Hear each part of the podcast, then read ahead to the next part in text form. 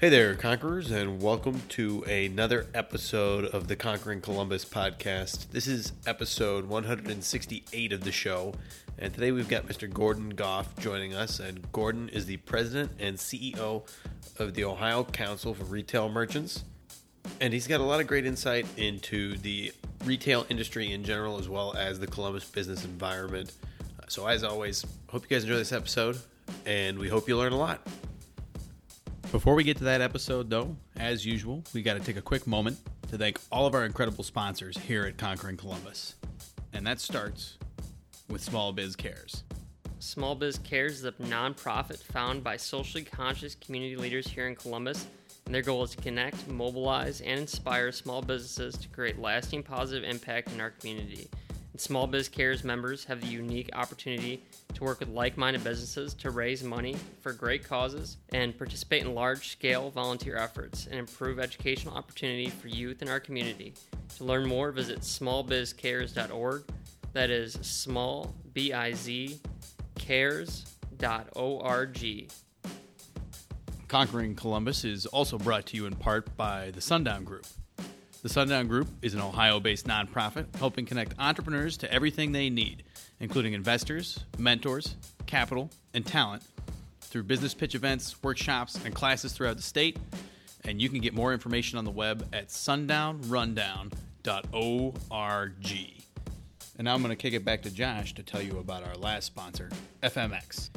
FMX is a cloud based facilities maintenance and management software founded and headquartered right here in Columbus, Ohio. There's a lot of competitors in this space, but FMX has made a name for itself, become the fastest growing facilities maintenance and management software on the market on behalf of its extreme ease of use and tailored fit approach to its clients. They serve industries ranging from education to property management, manufacturing, fast casual, and more. If you want to check out more, you can go to gofmx.com. All right, Conquerors, let's get the show on the road. You could drop me anywhere on the planet, in any environment, and I might get, you know, my head kicked in in the beginning, but I'll find a way to survive. I'll find a way to get the job done. Yeah, there's a little doubt, but you know what? Once again, I think of that guy in my ear. I think about stepping up to the stage. I think about the challenge. Like, I've lost sometimes, but I've won more than I've lost. And so, like, I bet on me any day. Choosing greatness. Greatness doesn't choose you. You know, you have to choose it. And, you know, it's hard. I think there was a hunger in me. There was a desire just to make a difference. There was a desire to not just be status quo, a desire to not be average. This is Conquering Columbus. Hey there, Conquerors, and welcome to another episode of the Conquering Columbus podcast. Today on the show, we've got Mr. Gordon Goff joining us, and Gordon is the president and CEO of the Ohio Council of Retail Merchants. In this role, he is the point person for Ohio retail and wholesale issues in the State House and Congress, and manages the council's budget, staff, and vendors. He spent over 16 years at the Ohio Council of Retail Merchants and earned his bachelor's in political science and master's in business administration from The Ohio State University and the Fisher College of Business. We're very excited to have him here on the show today. Welcome to Conquering Columbus, Gordon. Thank you very much. It's uh, it's great to be here and uh, talk about good things today. Perfect. Well, we're excited. Appreciate you joining us on a Thursday evening here. And Yeah.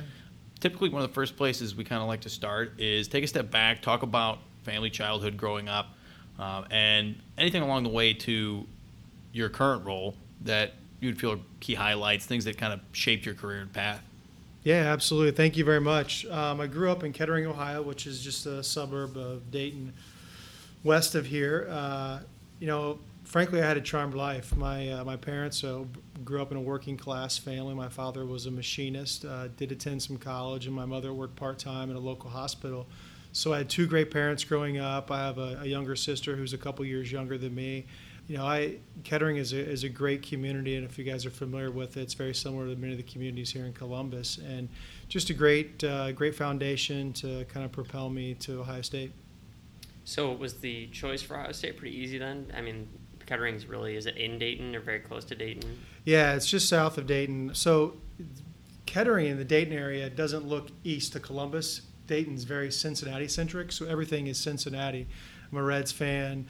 I knew of Columbus; it was just some city to the east, and uh, I think it was my junior year of college. I was da- I was dating a girl, and we had made a trip over with her uncle. He was buying a car, and he said, "Hey, have you guys ever been to Ohio State's campus?" No, never been. And he's like, "How about I drop you guys off? I'll I'll purchase the car, and you guys can walk around and take a look at it." So he dropped us off at Mirror Lake, and the clouds parted, and the sun came out, and it was like, "Oh!" And I was like, "This is where I want to go to school." So Ohio State was the only school that I applied to. I just liked Ohio State. Obviously, I'm a huge Buckeye fan.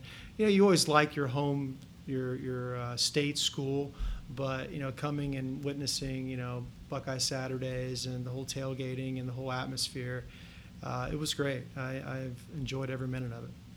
It's funny you say that because I kind of had a similar experience. You know, I grew up in California, came out to Ohio State, and the first time I stepped foot on campus, I had that same kind of like, oh man, this is where I want to go to school. So it's definitely if your first time on campus is definitely something different. Yeah. But so you get to Ohio State, and you decided to go into political science at Ohio State. Did you always have kind of a political mindset? What drew you towards that field? Yeah, so let me go back a little bit. I mean, we kind of jumped from from being Kettering to Ohio State. So you know, a lot of great people at a young age were, were mentors to me. And you mentioned, you know, how did how did politics or how did government really become a focus for me? And I give all the credit to my fifth grade teacher, Mr. Degger, who was unorthodox in some of his teachings from the other two fifth grade teachers at my elementary school. And one of the topics that he covered over and over was our system of government, uh, three branches of government. And I had never been indoctrinated with how our government ran. And I was, it just blew me away. It was one of those aha moments again where like all of this makes complete sense. And so I had always continued to read and, and study about politics and, and, how the government works. And I would say more of the government first, and then kind of how the politicians that run government, and kind of learn that second. But you know, learning about the judicial branch, executive branch, the legislative branch, and then social studies was always a, a, a topic for me that I, that I did very well in as a student. So. Um, I give Mr. Degger a lot of credit. You know, and, and growing up, obviously, I had a great mother and father and great role models had a grandmother. My maternal grandmother was a big role model in my life growing up, and I think how she lived her life and her involvement, her civic involvement, her community involvement was always something that I always wanted to aspire to be. And uh, she was a great woman. And my mother was the youngest of four, and so I was much younger than many of my cousins. And so the time my grandmother spent with me was, was, was a big part of, I think, who I am today. So you finish up your political science degree at Ohio State, where the path pretty clear for you after that, or did you? yeah, you know, I was probably one of the one of the few you know students at Ohio State. As you guys are both graduates, I didn't change majors at all. I was I entered Ohio State was a political science major. I think the only thing different from what I had initially thought I was going to study is I thought I was going to study all American politics, and actually I did all foreign affairs. My focus was the Middle East, Eastern Europe, and really enjoyed that part of it. Uh, going through some of those courses, I picked up a minor in international studies just because you take one class, you kind of get credit for both the major and the minor. But I knew that I was going to do something in politics, and, and uh, frankly, my internship that kind of started my career and what I do uh, was a favor. Uh, I was president of my college fraternity, and one of my fraternity alums, who was a, an office holder here in Franklin County, had hired the director of the Department of Commerce's son when he was a student about five years before. So Gary Suhadolnik, who was a state senator and then the director of commerce, hired me as an intern in 2000, and they offered me a full-time job before I graduated. So I worked about 20 hours a week for the department and uh, finished school. You know, and worked for some great people there. Pat McDonald, who was an assistant director, was a mentor to me kind of showing me the ropes on you know politics and how government works. What type of work were you doing while you were there? Yeah, so I worked in the legislative shop. So I was a legislative liaison, and, and essentially what I had done for the department and for the and for Governor Taft's administration is, you know, state agencies obviously have various issues that they that they manage, and, and the Department of Commerce is kind of a catch-all department that regulates alcohol, financial institutions, has a state fire marshal. So my role was to interact with the General Assembly, members of the House and the Senate. So if they were to pass a law or introduce a bill that had some impact on the sale of spirituous liquor, which the department regulated, we would go over and kind of be on the front line of, of talking with legislators you know, on behalf of the department and also on behalf uh, of the governor and the governor's office. So it was a great, great opportunity to learn issues very quickly. And how did that evolve as your time with the organization has gone on and on? Like, is there certain pivotal roles that you jump to, or do you continue to work on the same issues, or? So I was with the Department of Commerce for about two and a half years um, after Governor Taft was reelected in 2002.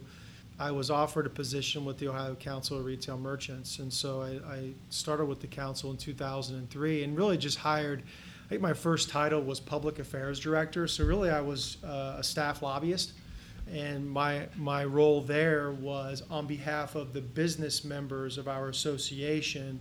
You know, if a, if, if a law or a bill introduction has some kind of type of impact on their business, they would use us to go over and you know and talk about and lobby and advocate on their behalf. So started started doing that in 2003.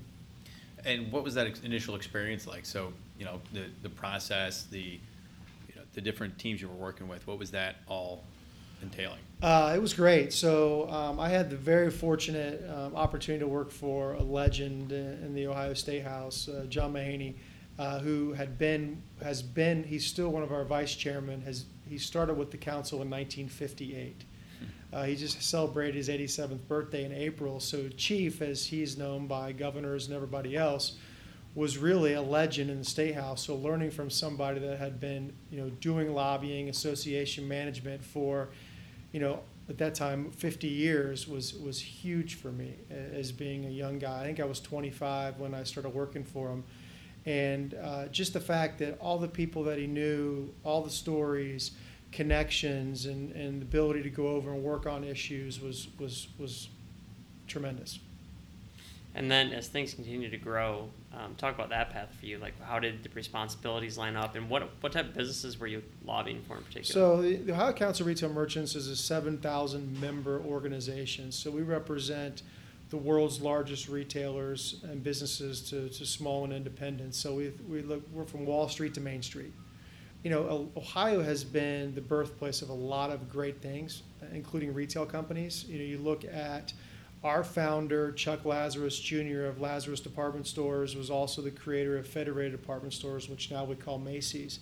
Then you have the Kroger Company uh, in Cincinnati. Obviously, we have L Brands here and many of the spinoff companies. So, if you look at Ohio versus the rest of the country, it's a great area, a great um, birthplace of many retail companies. So, interacting with those companies and, and many of the senior level people in those companies uh, on how to formulate strategy to, to help their business or to just talk about all the great things that the retail industry does. You know, in retail in Ohio, we're 18% of the state's GDP, and one in four jobs in Ohio is a retail job. So that's impactful uh, that we that we touch that many people. I mean, many of you, we all shop at retail places. Uh, you may leave our interview tonight and shop somewhere, or you may be on your smartphone shopping later. So, you know, retail touches touches all Americans, all Ohioans. And this question isn't on the outline, so we can we can cut it if uh, we have to. But I'm just curious. You know, over time, obviously, we've had a lot of new tech companies. You can think of one big one that you know Amazon that has hurt retail, and over time, how have those concerns changed? I guess because you mentioned you know we're you know Ohio we're big retail state, so yeah. how is that? How have those concerns changed, and how has your team worked with people on those? Uh, you know, Clay Christensen with, with Harvard talks about disruption. I guess he's the, the person who, who termed the word disruption. I think that's the now the million dollar word that people talk about in tech, technology companies. Amazon's a retailer. Retail is retail. Uh, if you go back to the 1960s and uh, you know the suburban sprawl that was created after World War II, if you think about before World War II or even earlier part of the, the 19th century, 20th century, retail was downtown and now we've created shopping centers, we've created malls. So retail has continued to evolve to where the shopper and the consumers are. Mm-hmm. If shoppers and consumers are on their mobile devices, that's where the retailers need to be. Uh, brick and mortar is not going away. Uh, give you a, statistic in, in 2018, 10% of retail transactions were online, 90% were brick and mortar. Uh, shopping is a social experience. You know, we're still social beings. Uh, we like to be around other human beings. Shopping is not going to go away. It's going to change. It's going to be more experiential. People want an experience. So if you go to a, a, fabulous facility like Easton, you may do more than shop. You may eat. You may buy a service. So all of that becomes retail. So, you know, companies like Amazon or others are just making retailers um, more nimble, smarter, and just the bottom line is it's meeting the the customer where the customer is, and that's and, and that's what retailers have to do and what they are doing. So fast forward today, you know, what changed when becoming CEO and president? How did your perspective on the organization change, and how have your uh, responsibilities shifted? Sure. You know, um, being CEO of an organization, as many of your listeners and followers um, might be and or have been, is it's a it's a paradigm shift. Uh, to, it, it's great when you can bounce your ideas upward, but when you're the last stop to making decisions, you know, when I was in college, when I was president of my fraternity, I remember I became elected, and my father said, you know, being at the top is the loneliest place because you really there's no really nobody understands the pressure that that's on you. And and at the council it's great. We have a great team of, of folks. And you know we, we bounce a lot of ideas off of, of individuals. At the end of the day the buck does stop at, at me and i have to make the decision. But you know getting all of the input from the various team members our lawyers our uh, strategic advisors it's great to kind of just put the strategy together and then watch the team implement it. So my role has changed quite a bit as being at the top, but what I would say is it's, it's, a, it's a great place to be um, to be able to, to help motivate people to kind of do the right thing. What are some of the biggest challenges that you guys are working on currently? Well, just last week, the, the state budget was signed into law by, by Governor DeWine. And as you were talking earlier about um, technology and, and the online and you know, the online versus brick and mortar or retail apocalypse. We just had signed into law last week um, based on a court case uh, in June of 2018. Um, the U.S. Supreme Court ruled the Wayfair decision and said that economic nexus is an ability for a state to, to collect and remit its sales tax. So, what had happened before is if a retailer did not have physical presence in a state, so if you were an Indiana jeweler and you were selling diamond necklaces into Ohio, the state of Ohio had you had no ability to collect and remit Ohio's tax. Now the consumers were supposed to, were supposed to remit use tax. So on your tax return each year, when you fill it out, there's a box that says use tax. So 56,000 Ohioans remit use tax out of 11 million people and maybe 5 million taxpayers. So the percentage is pretty low. And so what was happening is companies were not that weren't required to collect and remit sales tax had a competitive advantage over brick and mortar retailers. So individuals would go into a Best Buy and they would showroom and say, "Oh, I can get this online," and not realizing that the, the, the price of the product is similar. It's just that the online retailer didn't have to collect and remit the tax. And usually you as the consumer who we are price conscious and, and we drive down prices because we have the ability to go shop other places maybe would buy it online. So the parity now is that online and brick and mortar have the level playing field. And the tax is going to be, and, and you know, frankly, we don't want the government to pick winners and losers. And so, why give somebody a, a government sponsored competitive advantage? And so, we just wanted the playing field to be level. So, that was a huge issue that we had worked on for about 12 years. So, it was nice to kind of put that at least put that part of the issue. Issues never really go away; they just change. so it was nice to at least put that part of the issue away. All right, Conquerors, we're going to take a quick break here in the show to tell you about a group called Columbus Gives Back. If you're looking for a way to get involved in your community, but you don't know where and how to start, look no further than Columbus Gives Back. By partnering with over 150 Central Ohio nonprofits, Columbus Gives Back makes volunteering fun and easy by offering 30 to 40 volunteer events each month that are free of cost, commitment, and hassle. Sign up for your first event today at columbusgivesback.org. That's columbusgivesback.org. Conquering Columbus would also like to take a moment to thank the 11th Candle Company. 11th Candle Company may be in the business of selling candles, but the social enterprise thrives on igniting hope. Employing women who have experienced human trafficking, 11th offers the resources to redeem, empower, and support them on their journeys to burn bright again. Every candle sold shines a light on an issue that often walks in darkness and provides hope to once trafficked women on their path to redemption.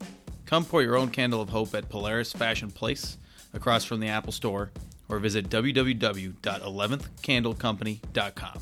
That's www.11thcandlecompany.com, and that'll be linked down in the show notes. All right, Conquerors, let's get back to this episode.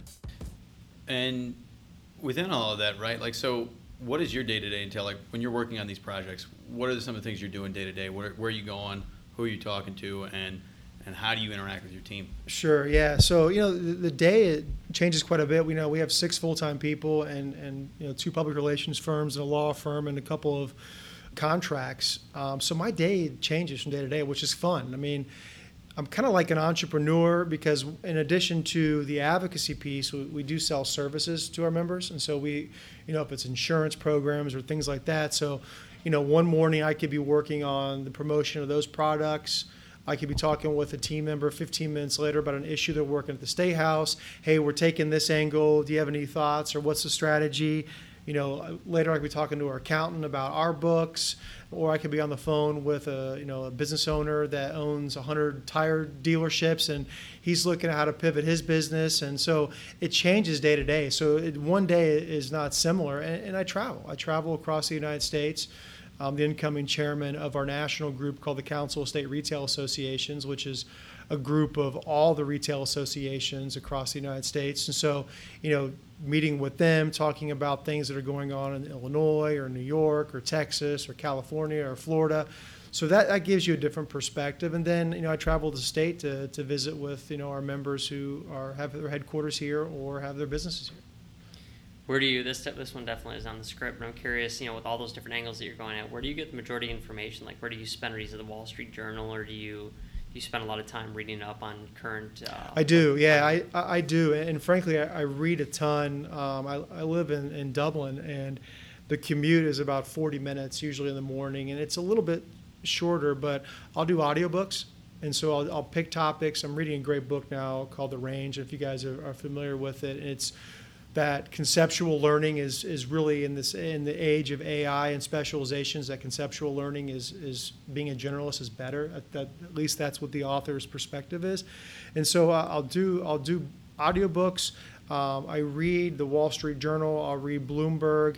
I'll get information from our national groups who are doing you know they'll be doing, you know, providing thought leadership and innovation, providing thought leadership and, and, other facets of the businesses, and just talking to people, you know, building my network and, and, and, interacting with people like the two of you, interacting with, you know, startup CEOs and just trying to get a different perspective. And so, you know, maybe the conversation I have with a startup CEO has a direct correlation to the big co that I'm working with on a particular issue. So the way I look at it is, the more knowledge that I can gain, the more people that I can touch, the more influential I can be. That makes a lot of sense. And so, what, like long term, right? What are your goals? What's your vision right now for the next three to five years for the council, and, and what things are you working on long term? You know, it, it, you brought up a good point earlier, and I, I keep going back to it about technology. What we're looking to do is can we provide thought leadership you know, outside of the day-to-day advocacy, outside of the services we may we may we may sell, but can we be a bridge to disruptive technologies that may change their business in the coming years? And can we can we provide an atmosphere where startups, um, new ideas can kind of partner with a bigger corporation. And so, you know, maybe there's an acquisition, maybe there's a partnership, but really give these big companies a front row seat to all the technologies that are out there that are coming that, that they may not even they, they may they they may have put together their five year plan but they didn't see that technology. And can we provide an atmosphere where they could be introduced to that technology really in, in an industry um, congenial way? And look at it as an industry owned asset where the retail industry is working together to kind of promote. Obviously everybody has to, to meet their own p&l's and be profitable and do their own thing but is there a way to kind of create this atmosphere? And, and that's kind of where I look at uh, the next phase of associations. You know, and the association model will be 100 years old in, in, in 2022, needs to evolve. You know, we need to, our business model needs to continue to change because individuals today want different things than individuals five years ago, 10 years ago, 15 years ago. And so you have this you know range of individuals who may be 60 individuals who may be 20 and, and, how can i reach all of them in the various you know, mediums that they want to uh, subscribe to and, and, and be more of a network uh, of ideas. What about anything from a personal standpoint that sets outside of the council? That's your your goal for the future. Are you uh, you heavily into self improvement, or do you have anything that you're kind of eyeing on? No, you know, I uh, again, you know, uh, the the continuous learning I think is really important. Um, staying on top of issues. Uh, I have four small kids. My priorities have changed. I think as my kids get older, I've got an 11 year old, an 8 year old, 6 year old, and 2 year old. So as they become adults or they kind of transition from being small kids to bigger kids, I want to be a big part of that. Um, you know, I help coach, you know, my son's baseball team. I try to go to a lot of my daughter's soccer practices. I want to be there for them to kind of help them when they begin to navigate what they want to do. Uh, my oldest son is into Lego robotics, and you know, there are connections that I can make for him now that kind of make that grow. And you know, the the whole idea of um, work-life balance. And do you guys follow Gary Vee? He's pretty active on his social media channels, and he talks about. I mean, you have to define what that is. You have to, and the biggest thing I tell people, and I tell young people, is success is what you define it as. If you want to make money and that's what how you view success, then that's what you should do. I think it's a little short-sighted, but whatever you think success is, whatever that whatever that mixture of family and work and career and growing yourself, all that has to be a recipe that you come up with, and the and the recipe of your spouse. You know, I have a great wife. She she's a stay-at-home mother. She doesn't work outside the home, and without her, I couldn't do a lot. I wouldn't be here tonight. I couldn't do a lot of the things that I'm able to do, and so that's a relationship that her and I have built over the years of what she wants to focus on, what I want to focus on outside the home, and then how together we can raise our kids. So, does that answer your kind of answer your question? Definitely does. Yeah, definitely. I, I think it's super important to understand what your view of success is, and it's something hard to define sometimes. So, yeah, I definitely think that's great advice. So, a lot of our listeners, right? They're entrepreneurs, young professionals, people listening to this podcast. They're all looking to improve themselves. You got any advice for them? Absolutely. I think grit is, is super important, and grit can be acquired by your upbringing, playing sports. Um, I think grit is super important. I was lucky, um, and, I, and I say this as lucky is, you know, when I was a young man, you know, I, I very middle class family, and, and if I wanted things, I had to work for them. I was able to play some sports, I had a part time job, and I worked for, you know, a defining, you know, I think piece of my character, the advice my father gave me was, you know, if you if you promise to work, you have to show up. You got to work. If you promise somebody that you're going to work for them, you agree to, to whatever the wage is, and you have to you have to put your best foot forward. And when I was in high school, and then even in college, the first couple of years, I had a great opportunity with a family-owned business in the Dayton area called Snyder Brick and Block, and I worked at the concrete block yard. Drove a forklift, uh, stacked concrete block, and I would work 50 hours a week, sometimes 55 if we worked on Saturday. And that taught me a ton of things about um, self respect, uh, respect for others, great day's work. And, and I knew that I didn't want to work in the block yard my entire life, but it gave me enough in the bank to say, whatever I am going to do, I always have to put my best foot forward. So whatever you know these you know, your listeners you know can pull upon what their story of grit is you know and and use that and then you know toil for what you want or what you believe in. And don't give up. I mean you know this whole idea of of failure is you can fail you can make mistakes but continue to try. I mean in your heart you know what you want and you have to go for it. And, and i and i strongly suggest that. And I, and I think there's you know going back to you know Gary Vee and some of the things he has said, and I don't listen to that much, but just a couple of things you know stuck out to me is as you build your network and you talk to people, and there's obviously going to be people in your network who can help you. But the tack that you have to take is, and I'm going to borrow this from, from Gary, is you give, give, give, then ask. It's never take. And so if you have that mindset is how can you help other people? you know that to me that that's mission one is i want to help other people and if it happens to be a benefit for me it's icing on the cake but doing things for the right reason to be helpful to get somebody who is you know starting in their career some career advice or you know i'm doing this just give them you know honest advice and, and, and try to be helpful Well, Gordon, I think that's great advice and uh, a good place to pivot towards one of our last questions of the show. It's centered around the theme here on Conquering Columbus, which is live uncomfortably.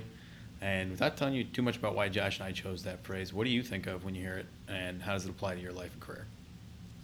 I think anything, and we kind of talked about this with, with grit, and I think anything that is meaningful is going to be hard. And when it's hard, it can be uncomfortable. And to, and, and to not focus on, gosh, I want to be here in five years, or I want to be here in two years. If I do this, this will get me to that. It's the journey. You have to take it in, and, and you know, and, and, I, and I struggle with that as well, is that I, I get wrapped up where if I do this, this is going to lead to this. But it's the journey of, of going from point A to point B. And, you know, the only, the only constant in life is change. And so life is, is going to be uncomfortable. And I think that the fact that, and some people have talked about this, and, and there's a firm in town called Focus 3 that talks about this a little bit. But you really have no what the life experiences you're going to have, you really have no control over. So once you let go of that and realize that um, life, you know, you can do certain things to prepare yourself, but but life is going to happen. But what you can control is how you react to it, and how you react in, in life. And, and I think those are those are things that I, I try to do. Well, Gordon, that's a great answer, and we really appreciate you taking the time to join us on the show. You got any last words of advice for people of Columbus? Go Bucks. Go Bucks. I like that. It's a good place to end. And and uh, Conquerors, that was Gordon Gough. If you want to learn more about him or the Ohio Council of Retail Merchants, check out the links down in the show notes. I appreciate you all tuning in every week. If you enjoyed that episode, leave us a like, share us on or share us on Facebook, not iTunes. Give us a rating on iTunes. Really does help us out. And uh, again, appreciate all your support. We'll talk to you next week. Hey, Conquerors, that's it for the episode today. Hope you guys enjoyed that episode and learned a lot. If you did, make sure to leave a like, share us on Facebook with your friends. We really appreciate all your support. And every time you share our podcast or leave a review on iTunes, it really does help us out. Before we let you go, we want to take one last moment to thank all of our incredible sponsors here at Conquering Columbus. And that starts with Small Biz Cares. Small Biz Cares is a nonprofit founded by socially conscious community leaders here in Columbus and their goal is to connect, mobilize, and inspire small businesses to create lasting positive impact in our community. And Small Biz Cares members have the unique opportunity to work with like minded businesses to raise money for great causes and participate in large scale volunteer efforts and improve educational opportunity for youth in our community. To learn more, visit smallbizcares.org. That is small, B I Z, cares.org. Conquering Columbus is also brought to you in part by the Sundown Group. The Sundown Group is an Ohio based nonprofit helping connect entrepreneurs to everything they need, including investors, mentors, capital, and talent through business pitch events, workshops, and classes throughout the state. And you can get more information on the web at sundownrundown.org. And now I'm going to kick it back to Josh to tell you about our last sponsor, FMX. FMX is a cloud based facilities maintenance and management software founded and headquartered right here in Columbus, Ohio. There's a lot of competitors in this space, but FMX has made a name for itself, become the fastest growing facilities maintenance and management software on the market on behalf of its extreme ease of use and tailored fit approach to its clients. They serve industries ranging from education to property management, manufacturing, fast casual, and more. If you want to check out more, you can go to gofmx.com.